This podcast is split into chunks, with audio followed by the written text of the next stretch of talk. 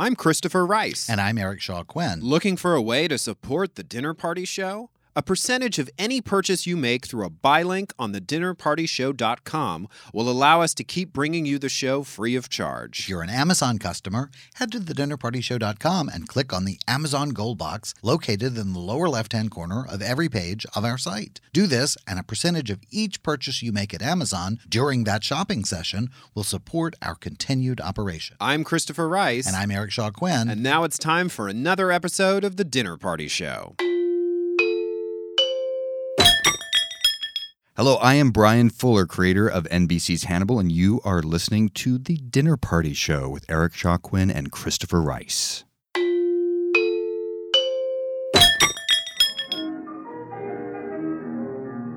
I went to a marvelous party. Facts. Most people don't even know that the the facts. They go with their gut. don't and have the only enough thing depth their to gut last for cares about entire is season. money. Christopher, this is only going to work if we speak one at a time. Fine, you first, Eric.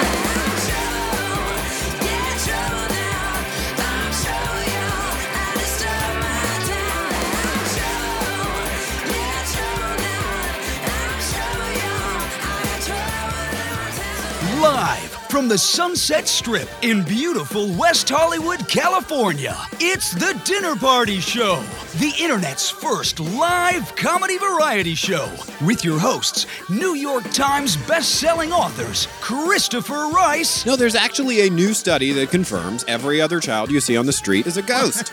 and Eric Shaw Quinn. I don't want to talk too much, but Okay, we're No, gonna, no, we're gonna take up a collection for the stained glass window. Now we want the dirt. Featuring reports from their largely unqualified staff of special correspondents. Sex is like Christmas. It's the not knowing what you're going to get that makes it exciting.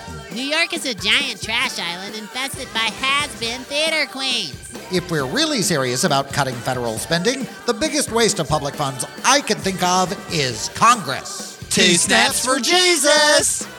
The Dinner Party Show.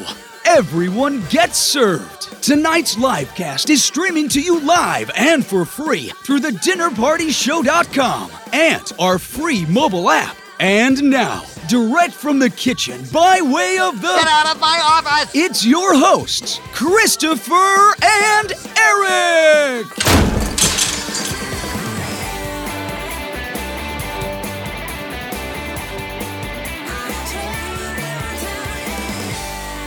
Good evening, I'm Christopher Rice. And I'm Eric Shaw Quinn, and you're listening to the live cast of the Dinner Party Show for May 3rd, 2015. And tonight we will not be celebrating the serial abuser of women who beat the shit out of a raging homophobe last night in front of an audience of millions. Oh. Some of whom paid $300,000 for the privilege to watch up close. Sorry, I missed that. We get it. Who expects boxers to be good people? Clearly not their wives and girlfriends, we hope.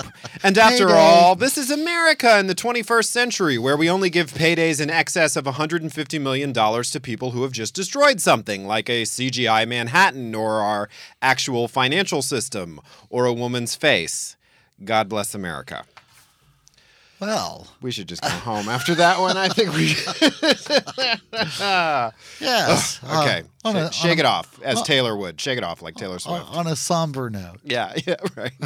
What is the, the one from that the ice movie? The let it go. Let it go. Let it yeah, go. Right. yeah, whatever. eventually, eventually, I'll let it go. All yeah. right. It's over. What do you not wanna talk they're about? Both, they're both over, so I think we're probably done with them now. Yeah, like they're too old to really do that again. aren't 150 they? Yeah. million over. Yeah, and why would they want to with all that money? Okay, so What else are we not talking about, Eric you know, on a more somber note, unless we are discussing the branch of physics that studies the properties and behavior of light, we will not be using the word optics. Hmm. We most certainly will be not using the term optics when we mean view, perception, appearance, or simply photograph, photo op, or camera angle. Hmm. The recent tragic events and horrific images of unrest, violence, and rioting from around the country this week and in the past few months are indicative of social issues resulting directly and indirectly from our growing income disparity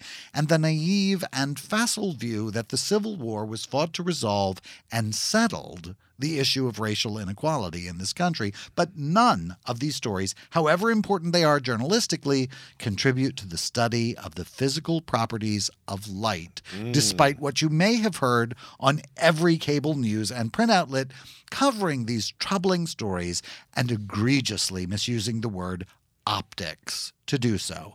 We encourage the lazy and increasingly illiterate news media to join us at the Dinner Party Show in using what we believe to be the most powerful tool ever designed by man the English language. And let's start by not using the word optics unless we are discussing the recent 25th anniversary of the Hubble telescope. And speaking as somebody who used the word optics on the phone with you this past Thursday, Which I, I don't that remember. item close to heart. I felt guilty about it once I did As it, long so as you feel bad, it's really all I That's ask. really all that Eric asks is that you feel bad. Also, not being discussed on tonight's show. way. Also, not being discussed on tonight's show.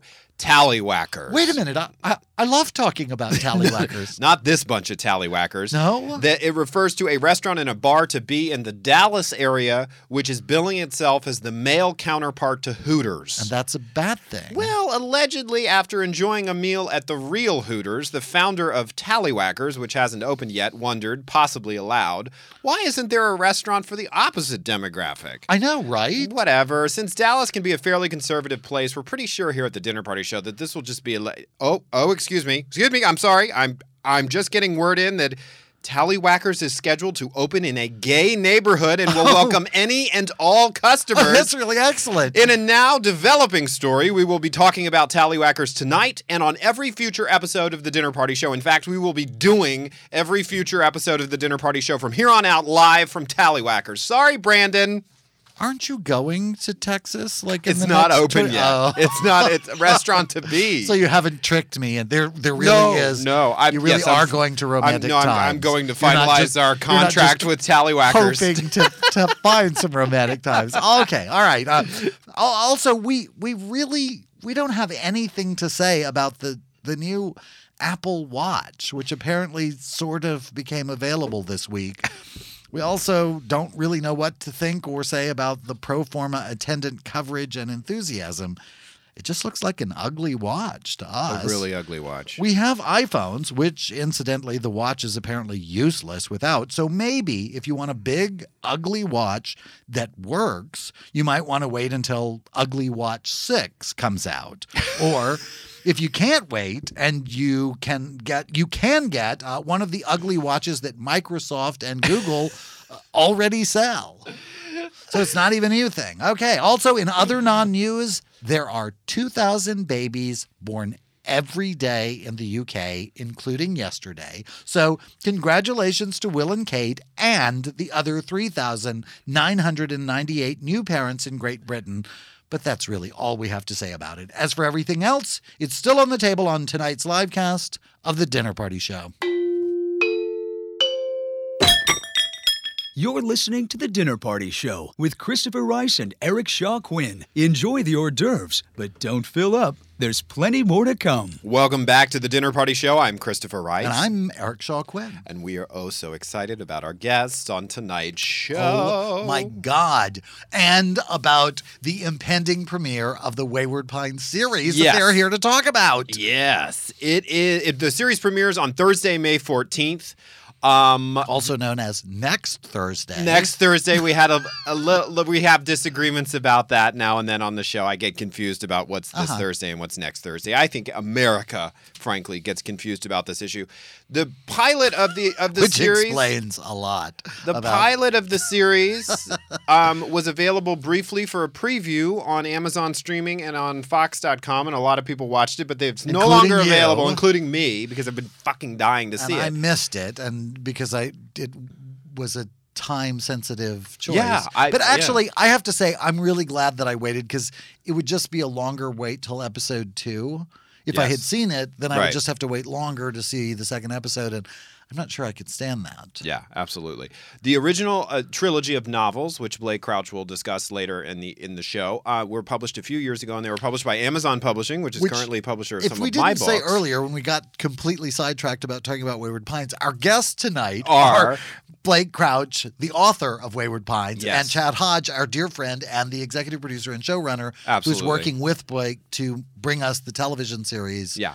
Wayward Pines. And Blake also worked on the show. He wrote the three novels that the series was based on, and, and he also wrote some of the episodes of the show alongside So Chad. we're very excited that they're here. Always glad to see Chad. Great to meet Blake and and the Wayward Pines. It's going to be very oh my exciting. God, I can't wait. It's going to be very exciting. But in other news, in dinner party show news, we have started a new thing that we don't have a name for, which is why I'm calling it a new thing. Well, that's really a great marketing campaign. It's time for the new thing. A brand new thing. Okay. Everything's a song cue. today. Everything's a song cue because I got a lot of travel coming up that I'm excited about, but we're not talking about that right now. We're talking about the fact that if you leave us, if you're a fan of our show and you feel remotely inclined to leave us a review on iTunes, because all of our shows are available as free podcasts on iTunes, we will read the most cleverest line from your review that we can find. And tonight's line from a new iTunes review was posted by a gentleman who goes by the We name We think it might be a gentleman. we but think it might could be a woman who likes to be called Big Hung Shooter. I hope this isn't anyone related to me. the line goes as follows Christopher sounds like a Butch Dominick Dunne. So he's a cultured big hung shooter. I guess so. You think Dominick is the the, the arbiter of culture I I- I don't actually remember how Dominick Dunne sounds. I, I wrote, read his column many times in Vanity Fair, but I don't remember. I, I can't recall the sound of his voice offhand. So Okay. Yeah. So anyway, that, that that's our winner for this week. Thank you, Big Hung, Big Hung Shooter, for that review. Right. And we're also still working on that mailing list. If we hit 3,000 on the mailing list, we're going to send out a batch of cookies. We'll have a drawing of all of the people on the mailing list. So you Yes. go to the dinnerpartyshow.com and sign up for our mailing list. Don't and- forget that they're a batch. Of, I really hope you don't forget because you have to make the cookies. They're a batch of your famous homemade shortbread cookies, which which, ordinarily you'd have to be a guest on the show to get. guest or a friend of Eric Shaw Quinn's because I'll be filling up on these cookies all the time. yeah, they're the ho- official house cookies at my house if you come by for tea, or if you're a guest on the show, you get these cookies, or if you're the lucky winner of the drawing. So, Right. so if you haven't signed up for the uh, mailing list, do and you if you help contribute getting us up to the next level, The next level. then we will um, have a drawing of all of the people who are on the mailing list. and Everybody somebody wins. will win a badge. Well, actually, just the one person. I'm only making the one badge. Well, everybody gets it put up. Everybody is eligible to win. everybody has a chance to win. exactly. You Okay. can't win if you don't play. There's. You said you had some kind of surprise for Oh me. yes, no. This is a quiz. Okay. I thought Oh, this fuck. was. I saw this and I thought it was sort of uh, dinner party show related. Um, apparently, a rant that I uh, went on this week got reposted, and Oh, uh, I saw? Shea Butters had posted um, some thoughts that I had on the departure. Well, you'll see. Okay. Um, okay. Guess who said this? Whose whose quote this is?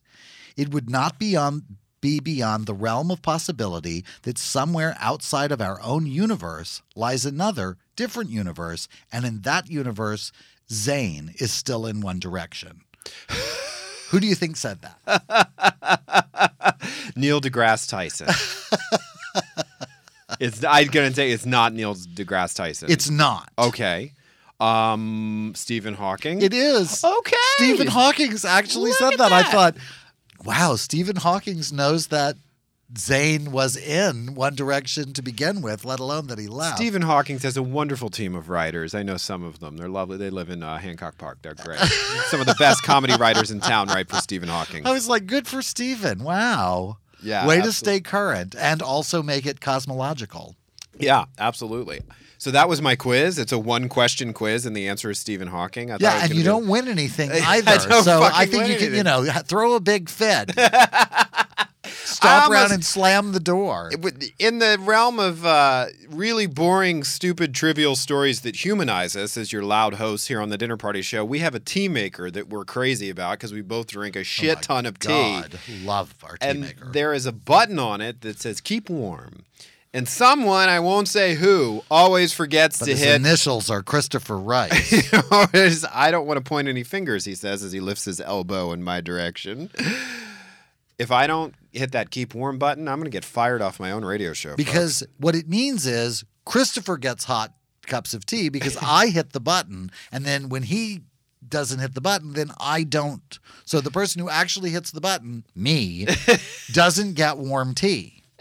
I'm just saying. Does that seem fair to you? And that was the exchange that rocketed our podcast to the top of the iTunes Right? charts. That's so ladies and gentlemen. fascinating. I wouldn't have brought it in. up. I well, I well, I like the idea of me getting fired off my own radio show for You something having to do with a tea maker. You were just excited about going to Dallas for the romantic. I am Times very convention. excited. I'm going- and to Atlanta. Right? Yes, I'm for- going to Atlanta. to pick up your Bram's your richly deserved Bram Knock Stoker on award. wood. We Knock did the um, we wood. did the uh, the fortune pen. okay, what is this? This is like an eight ball, only it's we, a pen. we did it. It was uh, we posted it on the the Facebook page a couple of weeks back. My sister gave it to me for my birthday. Right. And it's uh yeah, and we without a doubt was the uh, we'll post that too. We'll give that to Shay. Was the the the the prediction of the pen when we asked about and you know the pen is mightier than I don't know the voting panel. The voting panel. It's the entire membership of the Horror Writers of America. Well, it was a great book. I really thank loved it, you. and I really think you deserve it. And so, yeah, Christopher's all excited about leaving, and so he kind of has departed early. He's been singing and Eric dancing around. is the- all excited about me leaving because nobody so will eat his fucking cookies and he can watch British crime dramas without being ridiculed I by really, me. really am going to devote much of my time to um, writing, watching British crime, and also outlining my next uh, Oh, murder mystery novel. We're working on getting the one that I've already written published, and the next Mm-hmm. in the series I'm going to try and get written in the next couple of months. And this is my window of opportunity to get the outline. When I'm together. gone. When I'm gone. Well, yeah, a- yeah. the show is uh, put together for the next couple Yeah, of weeks, and so absolutely- we've got really exciting stuff coming up. Uh, Yeah, we've the got, uh, interviews with um, Uh, Lexi Blake and Julie Kenner, two of the most successful best-selling erotic romance authors in the country, if not the world, uh, will be here next Sunday. Is that this Sunday or next Sunday? Next Sunday. That's next Sunday. Okay, this is remember. this Sunday. We're having it right now. Absolutely. And then after that, we will have a special encore presentation of our interview with Armistead Maupin, With who wrote Created Tales of the City. from us, And that'll have some new content with us. But in the meantime, we're going to welcome later in the show Chad Hodge and Blake Crouch, the creators of Fox TV's Wayward Pines. But before that, I think we have a little visit from something we call audiobook bestsellers here at the Dinner Oh, Party All right Show. then. You're listening to The Dinner Party Show with Christopher Rice and Eric Shaw Quinn, where the soup is hot, but the heads are hotter. Now, in keeping with the Dinner Party Show's commitment to celebrating literacy and the written word, we bring you an exclusive excerpt from one of this week's best selling audiobook titles, the fantasy epic Jorgon Rising, The Tardackian Prophecy, Book 17 in the Erythromycin cycle, started by the late beloved master of fantasy, D.N.R. Chokehold. This latest installment in his award winning Perpetual series was authored by an eclectic gathering of Comic Con attendees who consume nothing but Red Bull for three days in a row. Jorgon Tardackian, son of Urgid Ah, withdrew his steel sword from its scabbard lined in Garushian fur and hacked deliberately at the tangles of Elder Scrulian vine, which obscured his soon to be expansive view of the third northeastern quadrant's border of the glittering kingdom of Sirgit Traditium. He was a fat and jolly Blaknavidia, descended proudly from a long line of beloved Japolines, who spent most of their harsh winters enjoying strong drink and great heaping platters of dadly upanadasnog. Had it not been for the sudden illumination of the seventeenth preserved runestone of the golden maple's frozen trunk, he would never have left his homeland of beautiful, pristine lakes and gentle diddly wapikons. But in his family, honor was all, and so he had set out on an interminable journey which would take him at least seven more 2,000 page novels to complete. His only accompaniment since the end of the last novel had been the wisps of clouds high above the treetops, and the ever sinking yet circuitous path of the third convulsing moon of Darwal. He rifled through his Idlyskin satchel in search of the 17th preserved runestone of the Golden Maple's frozen trunk. This time, when his fingers closed around the stone in question, the trees about him were animated by a sudden, strange magic, their leaves and branches reshaping into characters sure to provide welcome exposition and hopefully a glossary of sorts. And even though no tree had done anything of the kind on any page of the previous 17 novels in this series, Jorgen Tardackian was sure that the fans of his incessant adventures were sure to pretend as if this scene made utter sense, going so far as to comb through his exploits for little scraps of information, which could, after enough weed, be interpreted as substantial foreshadowing of this highly convenient turn of events. Speak to me, suddenly animated trees, Jorgan called to the forest, arms thrown out, the light of the Darwal's convulsing third moon filtering down through the dancing branches onto the runestone he clutched in one fist, which, if you haven't been paying attention, is the 17th preserved runestone of the Golden Maple's frozen trunk. But don't worry, we'll remind you of this dozens of times in the next 10 chapters it will take for Jorgon to reach the glittering kingdom that only appears to be a half day's walk away. The Dinner Party Show with Christopher Rice and Eric Shaw Quinn, bringing you interviews with some of the hottest celebrities who made the mistake of taking Christopher and Eric's call. I'm Christopher Rice. And I'm Eric Shaw Quinn. This Sunday, May 10th, we're joined by not one, but two of the biggest names in erotic romance. As the Romantic Times convention kicks off in Dallas, Texas, we'll be joined by New York Times bestselling novelists Lexi Blake and Julie Kenner. They'll be here to talk about how they write steamy stories that sell. That's this Sunday, May 10th at 8 p.m. Eastern, 5 p.m. Pacific at thedinnerpartyshow.com. The Dinner Party Show, a new live cast, begins airing every Sunday at 8 p.m. Eastern, 5 p.m. Pacific at thedinnerpartyshow.com or through our free mobile app. Subscribe to our podcast on iTunes, where all of our shows are available for free anytime you want to listen.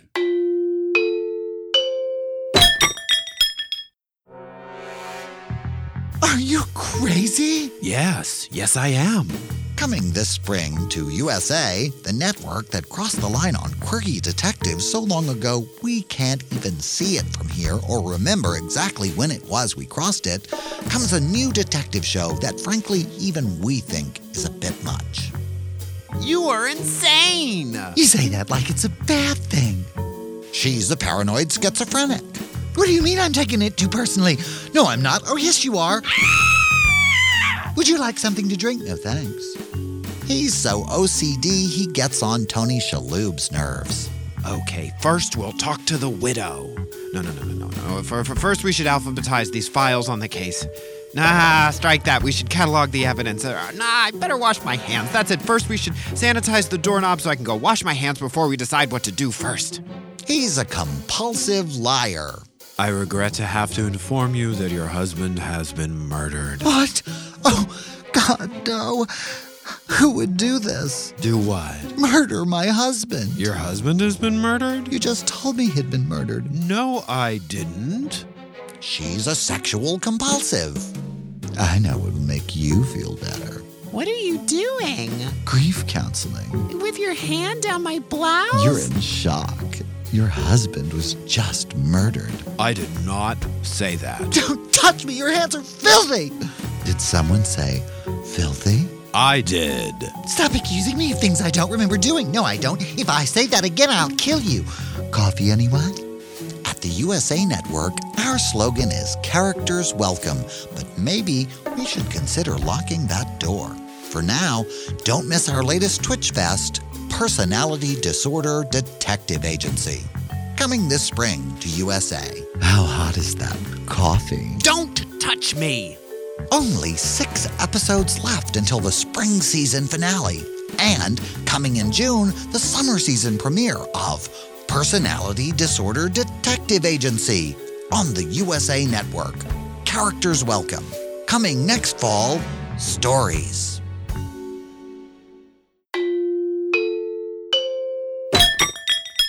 You're listening to The Dinner Party Show with Christopher Rice and Eric Shaw Quinn. Let's dish. Welcome back to the Dinner Party Show. I'm Christopher Rice. And I'm Eric Shaw Quinn. And we could not be more excited about our guests tonight. Absolutely. Together, writer Chad Hodge and novelist Blake Crouch are responsible for bringing one of the most talked about television series of this season to the screen. It's called Wayward Pines. Can't wait. It premieres Thursday, May 14th at 9 p.m. So don't call the house because I won't answer. Absolutely.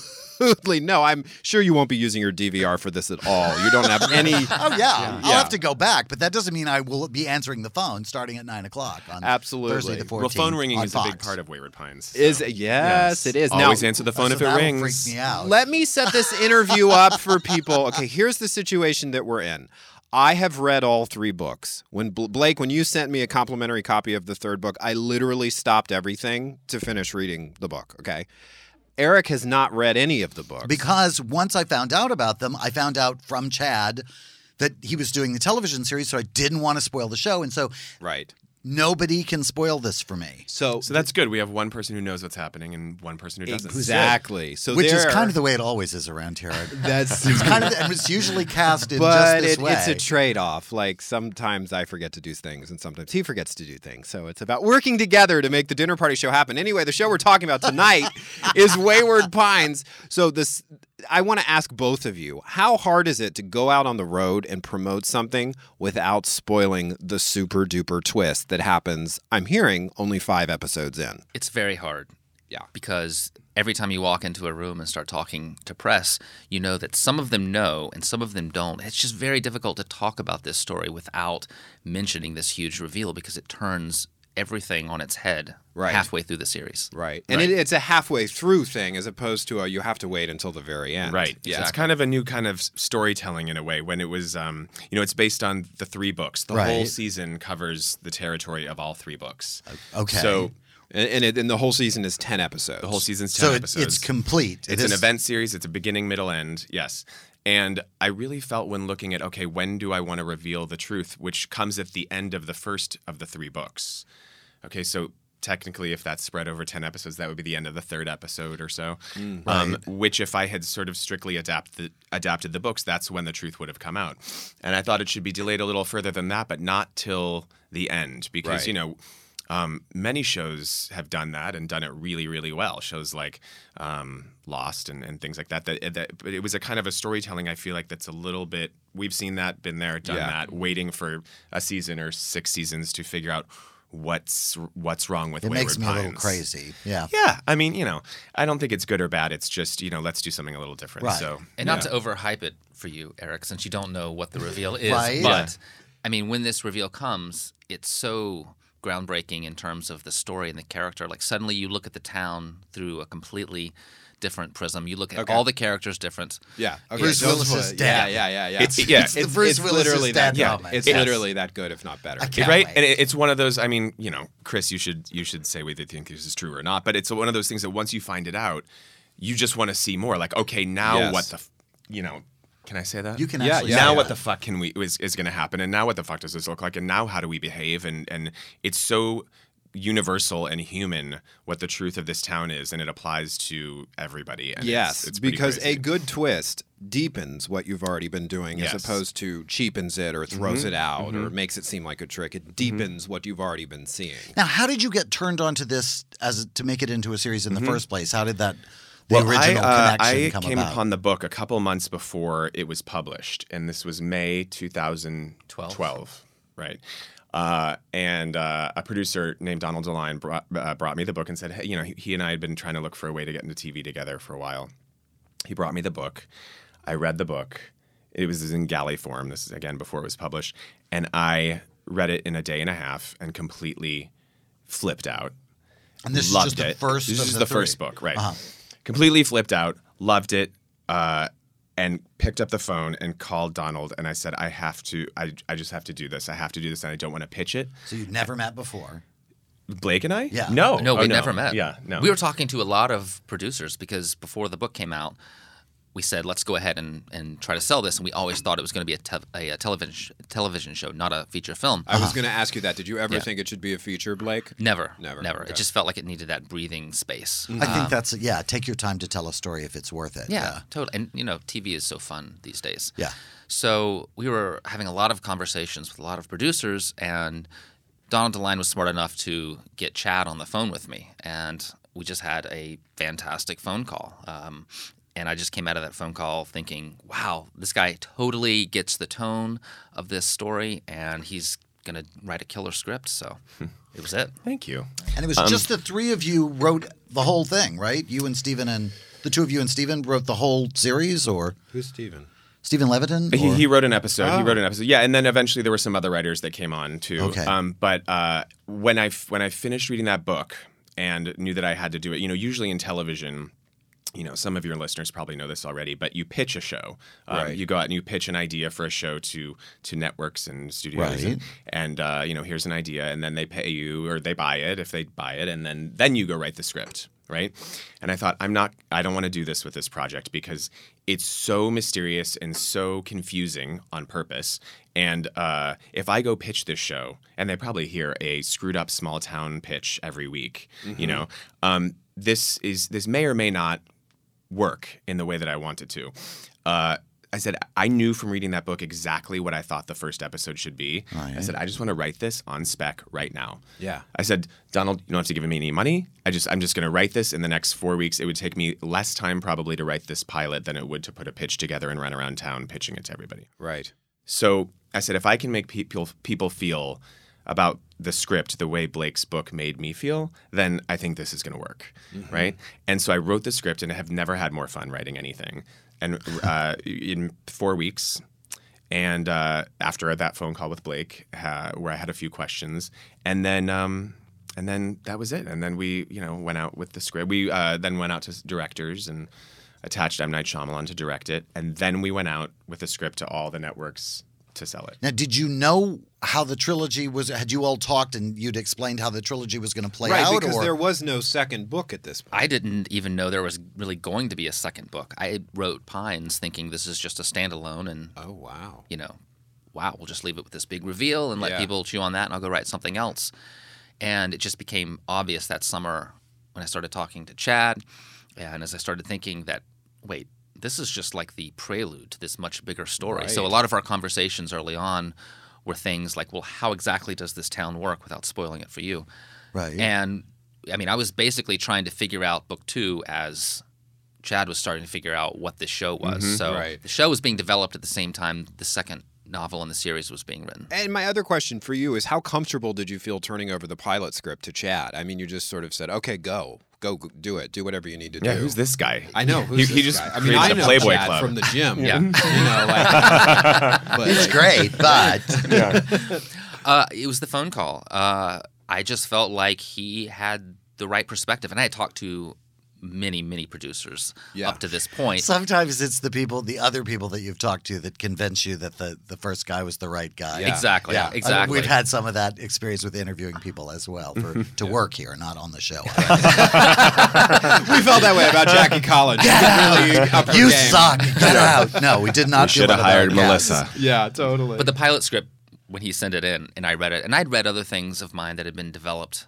and, and had been adapted, but I mean, nothing at this level. I was like, Wow. wow, holy shit, this is a really good story. So it was I mean, a I- match, yeah. it was a total match. So then Excellent. M Night Shyamalan comes Mm-hmm. along, and I, I'm hearing from inside sources that if you know him personally, you call him Night. That's correct. Night, Yeah. yes. It was very hard to get used to that at first, and then now it's just That's what his you call name. him. Yeah. Not. Nighty, but It, no, no, Right. It was very Yeah. strange in London this week. Everyone, everyone kept calling him M Night, Right. and it's like, yeah. no, Yeah. yeah, yeah, he's Night. Okay. that's the risk you run when you Right. put an Yeah. initial in your name like that. what are we supposed It to just say? clings to that first Right, name yeah. like a piece of lint you can't get Right. rid of. I didn't put it there. Right. Just saying. Right. You don't want people to use it. Don't bring it up. Yep. So, um, coming from a background in a family where a lot of bad film adaptations were made, let's just put it that way, um, there can be some anxiety when a filmmaker of his stature comes on your project because you think, is my book going to become an M. Night Shyamalan project in a way that takes it away from the source material because he's got a kind of an established vision and Right. an established brand. Was there a bit of nervousness there when he came on board? Honestly, I didn't have any because I kind of subscribe to the Elmore Leonard mantra, which is the books are the books and the TV show or the film is the show. And, you know, no matter what was to happen, it's going to have a huge visibility suddenly if we got this thing made. Yeah. And if it was great, wonderful. If it wasn't, the books are untouched. The books are still right there. I think that's a very healthy Yeah, way I've to look always been it. astonished by Margaret Mitchell, who, after writing Gone with the Wind, which at the time was like second only to the Bible or something Right. in book sales, and when it was the movie sales, she was like, "Yeah, no, I don't want anything to do with it. Just go do with it whatever you want." And I just, I, as a writer, I just thought, really, wow, that's ballsy, babe. I'm Yeah. impressed. Like, I'm not sure if I could really completely detach that much from something that's that No, personally. but- no, but we you should- were so involved, like well, you it was so were. interesting because you know in the very beginning usually the relationship between a, a novelist and then the person adapting their work is sort of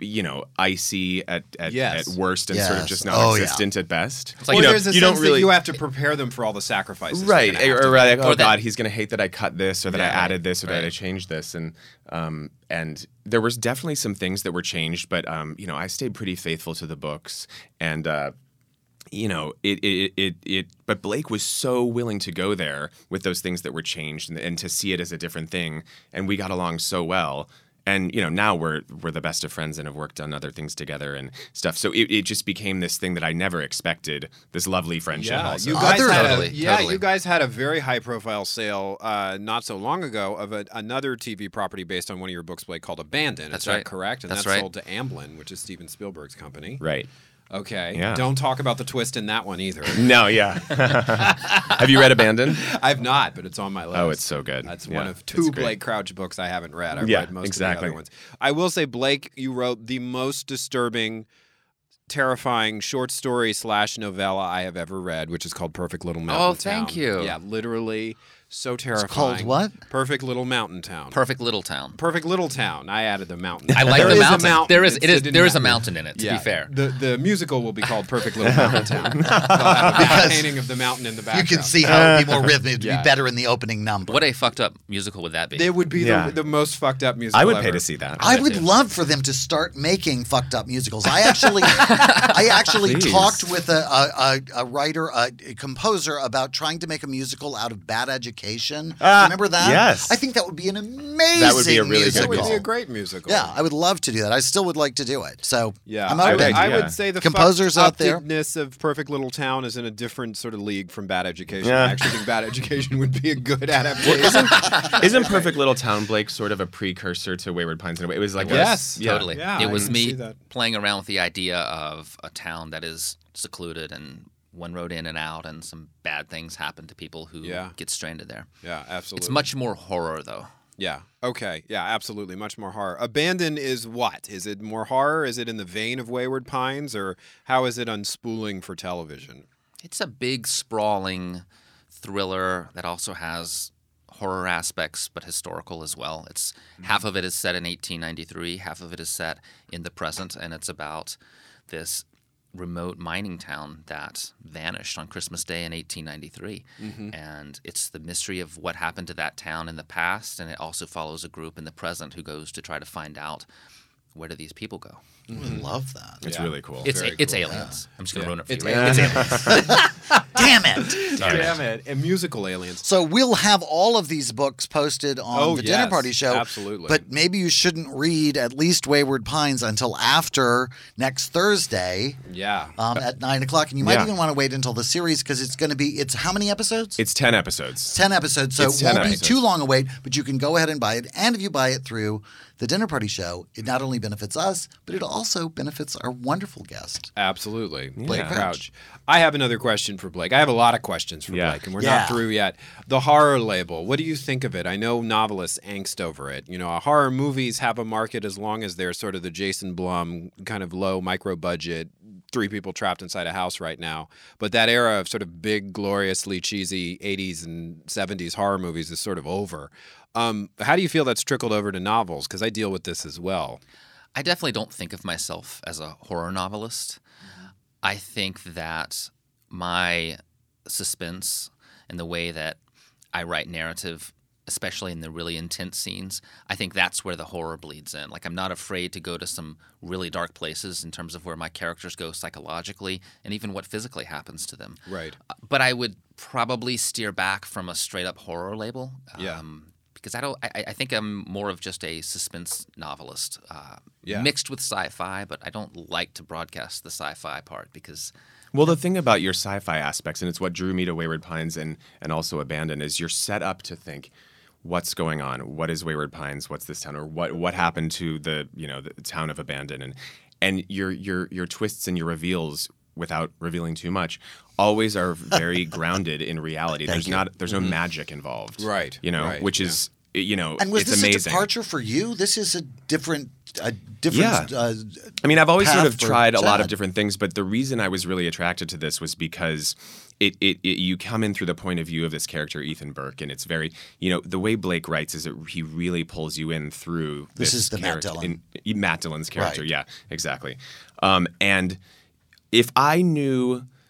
If I maybe knew where it went, I'd be like, "Oh, maybe that's something that some other writer should do," you know. To, but th- be, but because you come at it from a totally character point of view in a, t- a really grounded Yeah. way, Yeah. once you get there, it's like, oh, you realize this is much bigger, but I'm in. It really You know, does it's, change it's really the for way anyone. Like I mean, about it. yeah, yeah, absolutely. Christopher writes that way, where it's really Mhm. more about the characters, even though the circumstances are Yeah. supernatural or horrific. Yeah. yeah. You come in through the characters, and then you can relate. I mean, and I think that's the key. To, you know, a lot of people ask me what you just asked me. You know, oh, you did something like the Playboy Club and, and Wayward Pines. Right. What you know, what? It, how do you make sense of all this? I mean, to me, everything. Ha- the consistent thing in all my writing is is coming at it from character, and then whatever situation you put them in.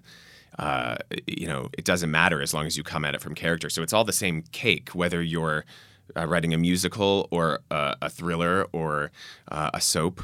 It's you know, as long as you're coming at it from character, those story elements are built like Yeah. you know that cake is the same, and it's the icing that's different. Yeah. you know, Yeah. right. You know, yeah. It's very hard. whether it's blood or um, an eleven o'clock number. Yeah, it doesn't- exactly. you know, totally. yeah. Getting back to the musical trend. Yeah. No, I, I, it's, it's also very hard. I think in publishing, we're asked to do this more than in other media to pitch an idea that doesn't yet have that character in the middle of it.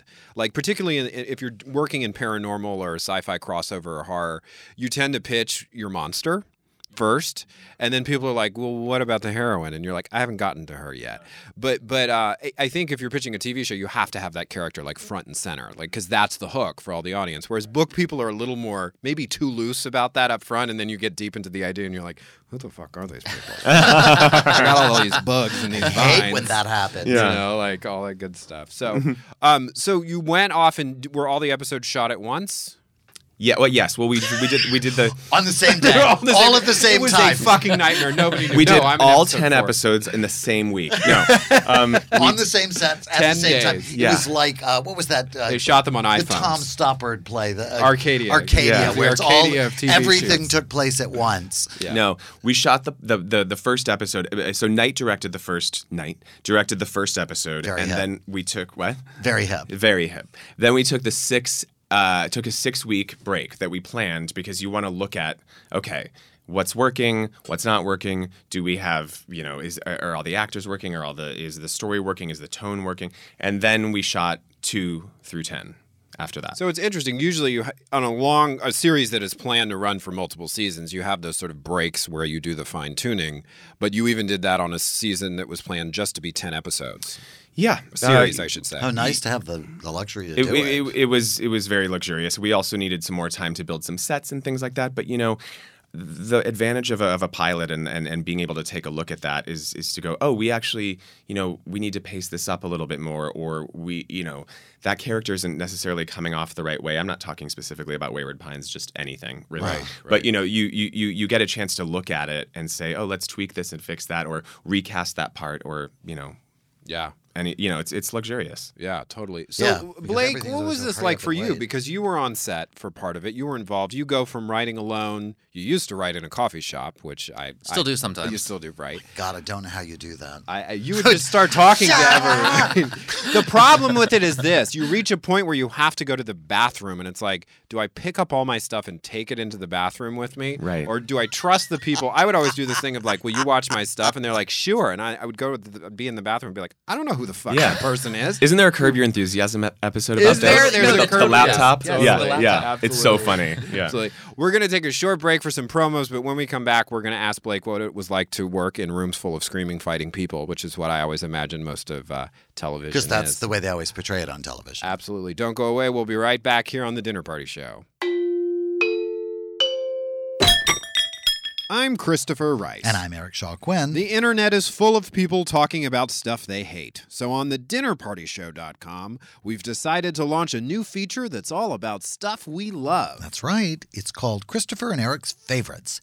Each month, we'll recommend a variety of products we just can't live without so that you can enjoy them too. You can visit Christopher and Eric's favorites at thedinnerpartyshow.com, and that's where you can also sign up for our newsletter and be the first to know when new favorites are added to the site. And remember, if you use any of the buy links on thedinnerpartyshow.com, a percentage of your purchase will help support the operation of the show.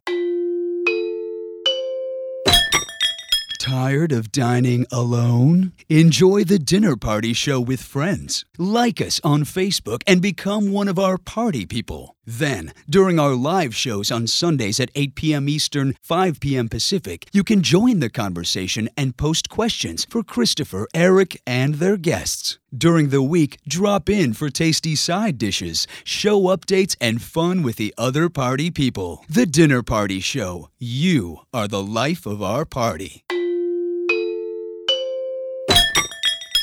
You're listening to The Dinner Party Show with Christopher Rice and Eric Shaw Quinn, where dessert is the most important meal of the day. Welcome back to the Dinner Party Show. I'm Christopher Rice. And I'm Eric Shaw Quinn. Our guests this evening are writers Chad Hodge and Blake Crouch. They're responsible for the amazing and much hyped new series Wayward Pines, which premieres on Thursday, May 14th at 9 p.m. This is being called Fox. a on Fox. Yes, thank you. On FX or on, On Fox. On Fox. On Fox. Yeah. There's so many channels now. You have to be specific. I walk down and see billboards on Sunset, Yeah. and it's like, what is that? I don't even know The what that is. Ovation It's going to appear on, and I think I don't even know what that is. So yeah, Fox. This will be This will findable. be on Fox. You'll be able to locate this easily next Thursday. So, no, Fox or Fox Thursday, Now May or 14th at 9 p.m. Which That's is actually next two, No, it Thursday. two Thursdays. from No, now. that's this Thursday. We have this fight all the time. The Thursday of the week that I'm in is this Thursday, and the Thursday of the following week is next Thursday. Okay, we'll go with that. Um, Anyway, it's the 14th at 9. this is being called a worldwide premiere. What does that mean? A worldwide premiere. Well, um, technically, this show is the it'll be the largest launch of a scripted series ever. Meaning, it's going to uh, air day and date in, uh, in 125 countries Oh around the my world at the same time, like a Wow. mo- like a movie launch. Yeah. So that really is worldwide. Yeah. So Yeah. so usually, you know, shows will air in the states, and then six weeks later or two months later or whatever, they air wherever else, whatever Right. other In you some know, countries. In some countries, whatever. So foreign they were as into this twist as you guys were. I just Yes, was, yeah, I was yeah. just in, totally. That's a twist. Yeah. I was just in London for the um, global premiere and the press tour for the uh, global launch, which, which is Fox International channels.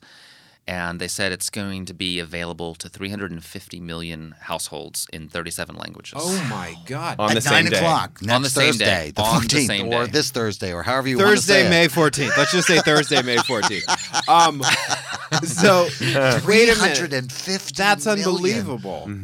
So God, did that give you the willies? It did. Yeah, it's a little freaky. It's kinda That's crazy. insane. That's That's, a lot of tweets. Cool. It's a lot of tweets. It's a lot of tweets. Yo soy, I don't know any other languages. So Yeah. I, can't, I can't bring that joke home.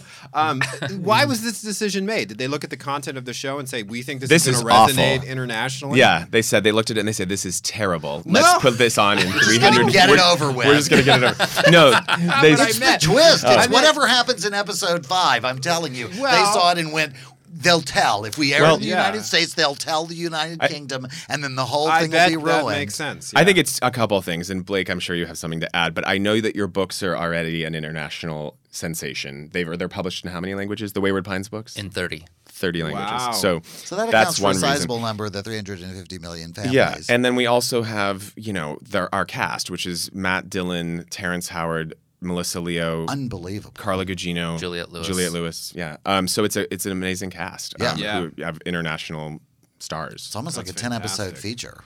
Yeah.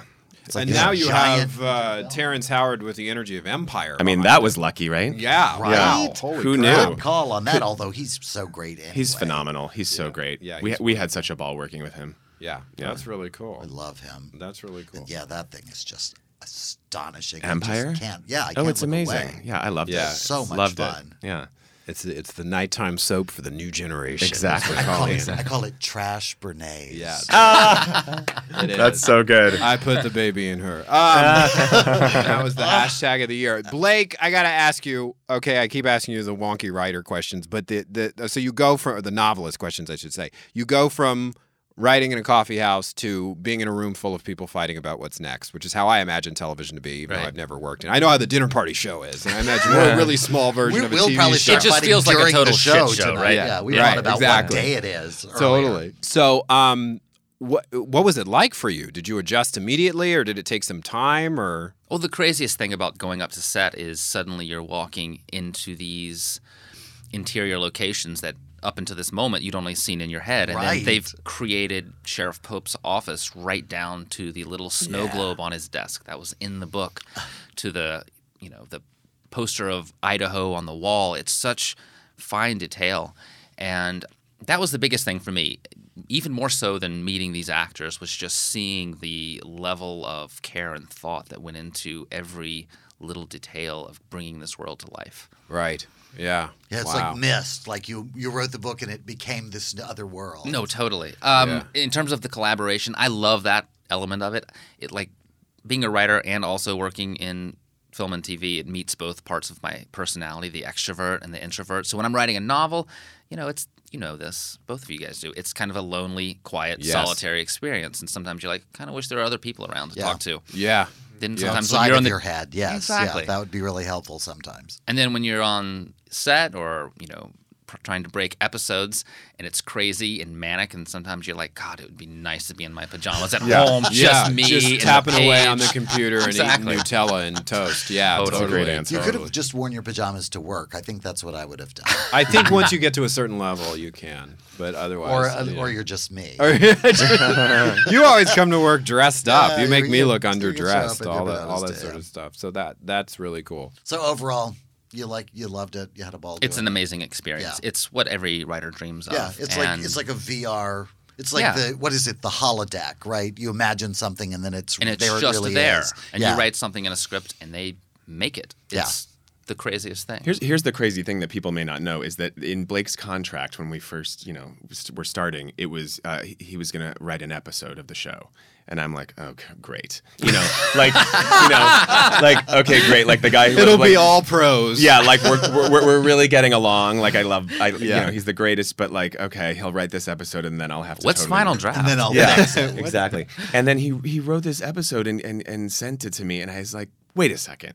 It was amazing. It's the Oh, fifth episode, by the way. Oh. Um, and uh, and I was so blown away, uh, you know, that he knew how to do this, how to adapt his own material, and how to use Final Draft.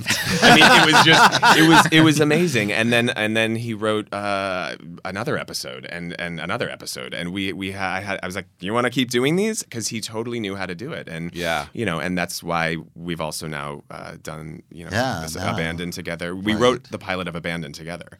So Oh, cool. Yeah. How was that? You actually wrote the the single script together. Yeah. We did. Like passed it back and forth, or sit in the room together, or What we did was we, I mean, it's our process now that we've sort of refined, uh, which is we do an outline together, you know, and then we basically write like we'll we'll divide it up, and I'll you know basically I start writing, I'll write like ten pages or twelve pages, send them to Blake, and then he rewrites. He does whatever he wants to rewrite those twelve pages. Then he writes another twelve pages, then sends it back to me, and then I'll do whatever I want to those twelve pages, and then Right. pretty soon we have a script. So you're building on what the other one has written previously. Yeah. Exactly. And by Yeah. the time you get to the end, it's been edited and rewritten so much, it's in a pretty good state. Yeah. Yeah. That's a great- And it's yeah, based on an outline brilliant. we'd obviously Right, you'd already on. Yeah. started from So we get together for the outline. You knew where you were Yeah, headed we- anyway. exactly. I usually will come out to LA and we'll get together and write the outline and then go back to Colorado for the writing of the script. Mm-hmm. It reminds me of that story you always tell Eric about the Talisman by Stephen King and Peter Straub. I love that they would they would literally go chapter by chapter, and so in his chapter, Peter Straub had the hero go to bed with a man, and then the- just handed the- it to Stephen at King. the end of the chapter, and then they had sex together, and then handed it to Stephen. and Stephen was like, "Well, it was an interesting experience, but they both decided to. It wasn't really who they were, and they would never speak of it again. it was Amazing. hilarious. That's phenomenal. So you know, you have the potential for things to. go I'm always thinking about how things can go wrong. That's what my career is based on. Chad and Blake have a perfect working relationship, and here I am trying to blow it up on the dinner party show. Oh. Cool. Okay, Thursday, May fourteenth, which is either this Thursday or next Thursday. We're the jury's still out on that. It's here the at the dinner Thursday party. after the next whatever Thursday before the one is- after. Whatever Thursday it is, Yeah. it's It coming will, on. It will be the 14th. That we're clear on, and at nine o'clock, and on Fox. Now, do you have anything new that you've written, or are you just all a TV guy now? New books? I am working on a new novel called Dark Matter, which will be out next year. which was a huge deal. You were uh, offered a lot of money for it, according to the trades, and it's a big, exciting, much hyped book that see I the am waiting expression on for. his face. And I am very excited for it to There- hit the shelves. I, I, and, and I've read the first two thirds of it, and it's amazing. and there was also Oh, a thank you. preemptive film offer on it. Is that correct? Yeah, we sold the film rights to Sony. Excellent. Excellent. Well, you will be back to talk about that, and I'm sure you all will be back to answer 600 questions from our party people about the show once it airs and once they all go and download all of Blake's books, Yes. which are for sale at the dinner party So show. you'll have to come back and talk with the party people. You know they'll want to know. Absolutely. Thank you so much for coming. We want to tell our listeners that next Sunday, or this Sunday, the next Sunday, the next time the dinner party show is on the air, we will be No, that's talking. next Sunday. I don't. I can't. I can't keep This track is this anymore. Sunday, and This that's is this next Sunday. You're There's the changing logic. it again. You're changing it. Again. No, it's the same logic. The point is that on Sunday, May 10th, which I'm just going to go by dates, everything's Yeah. going to be a date now on the dinner party show. We will be talking about the Romantic Times Convention and hosting several authors from A Thousand and One Dark Nights for their interview. That Christopher also writes. that for. Christopher Yes. also writes for, yes. But in the meantime, I want to thank our guests tonight, Blake Crouch and Chad Hodge. Thank you for coming. Best Thanks, guys. We're big Wayward fans of yours. Oh, thank you. Excellent, Thank you. So, Thursday, May 14th, 9 p.m. Fox, Wayward Pines. Thanks for Worldwide of premiere. luck. Join the other 350 million people around the world and me. But don't call the house until 10. Don't call. And then call because I'll want to talk about it. yeah. Absolutely. I'm Christopher Rice, And I'm Eric Shaw Quinn. and you've been listening to The Dinner Party Show. Thanks.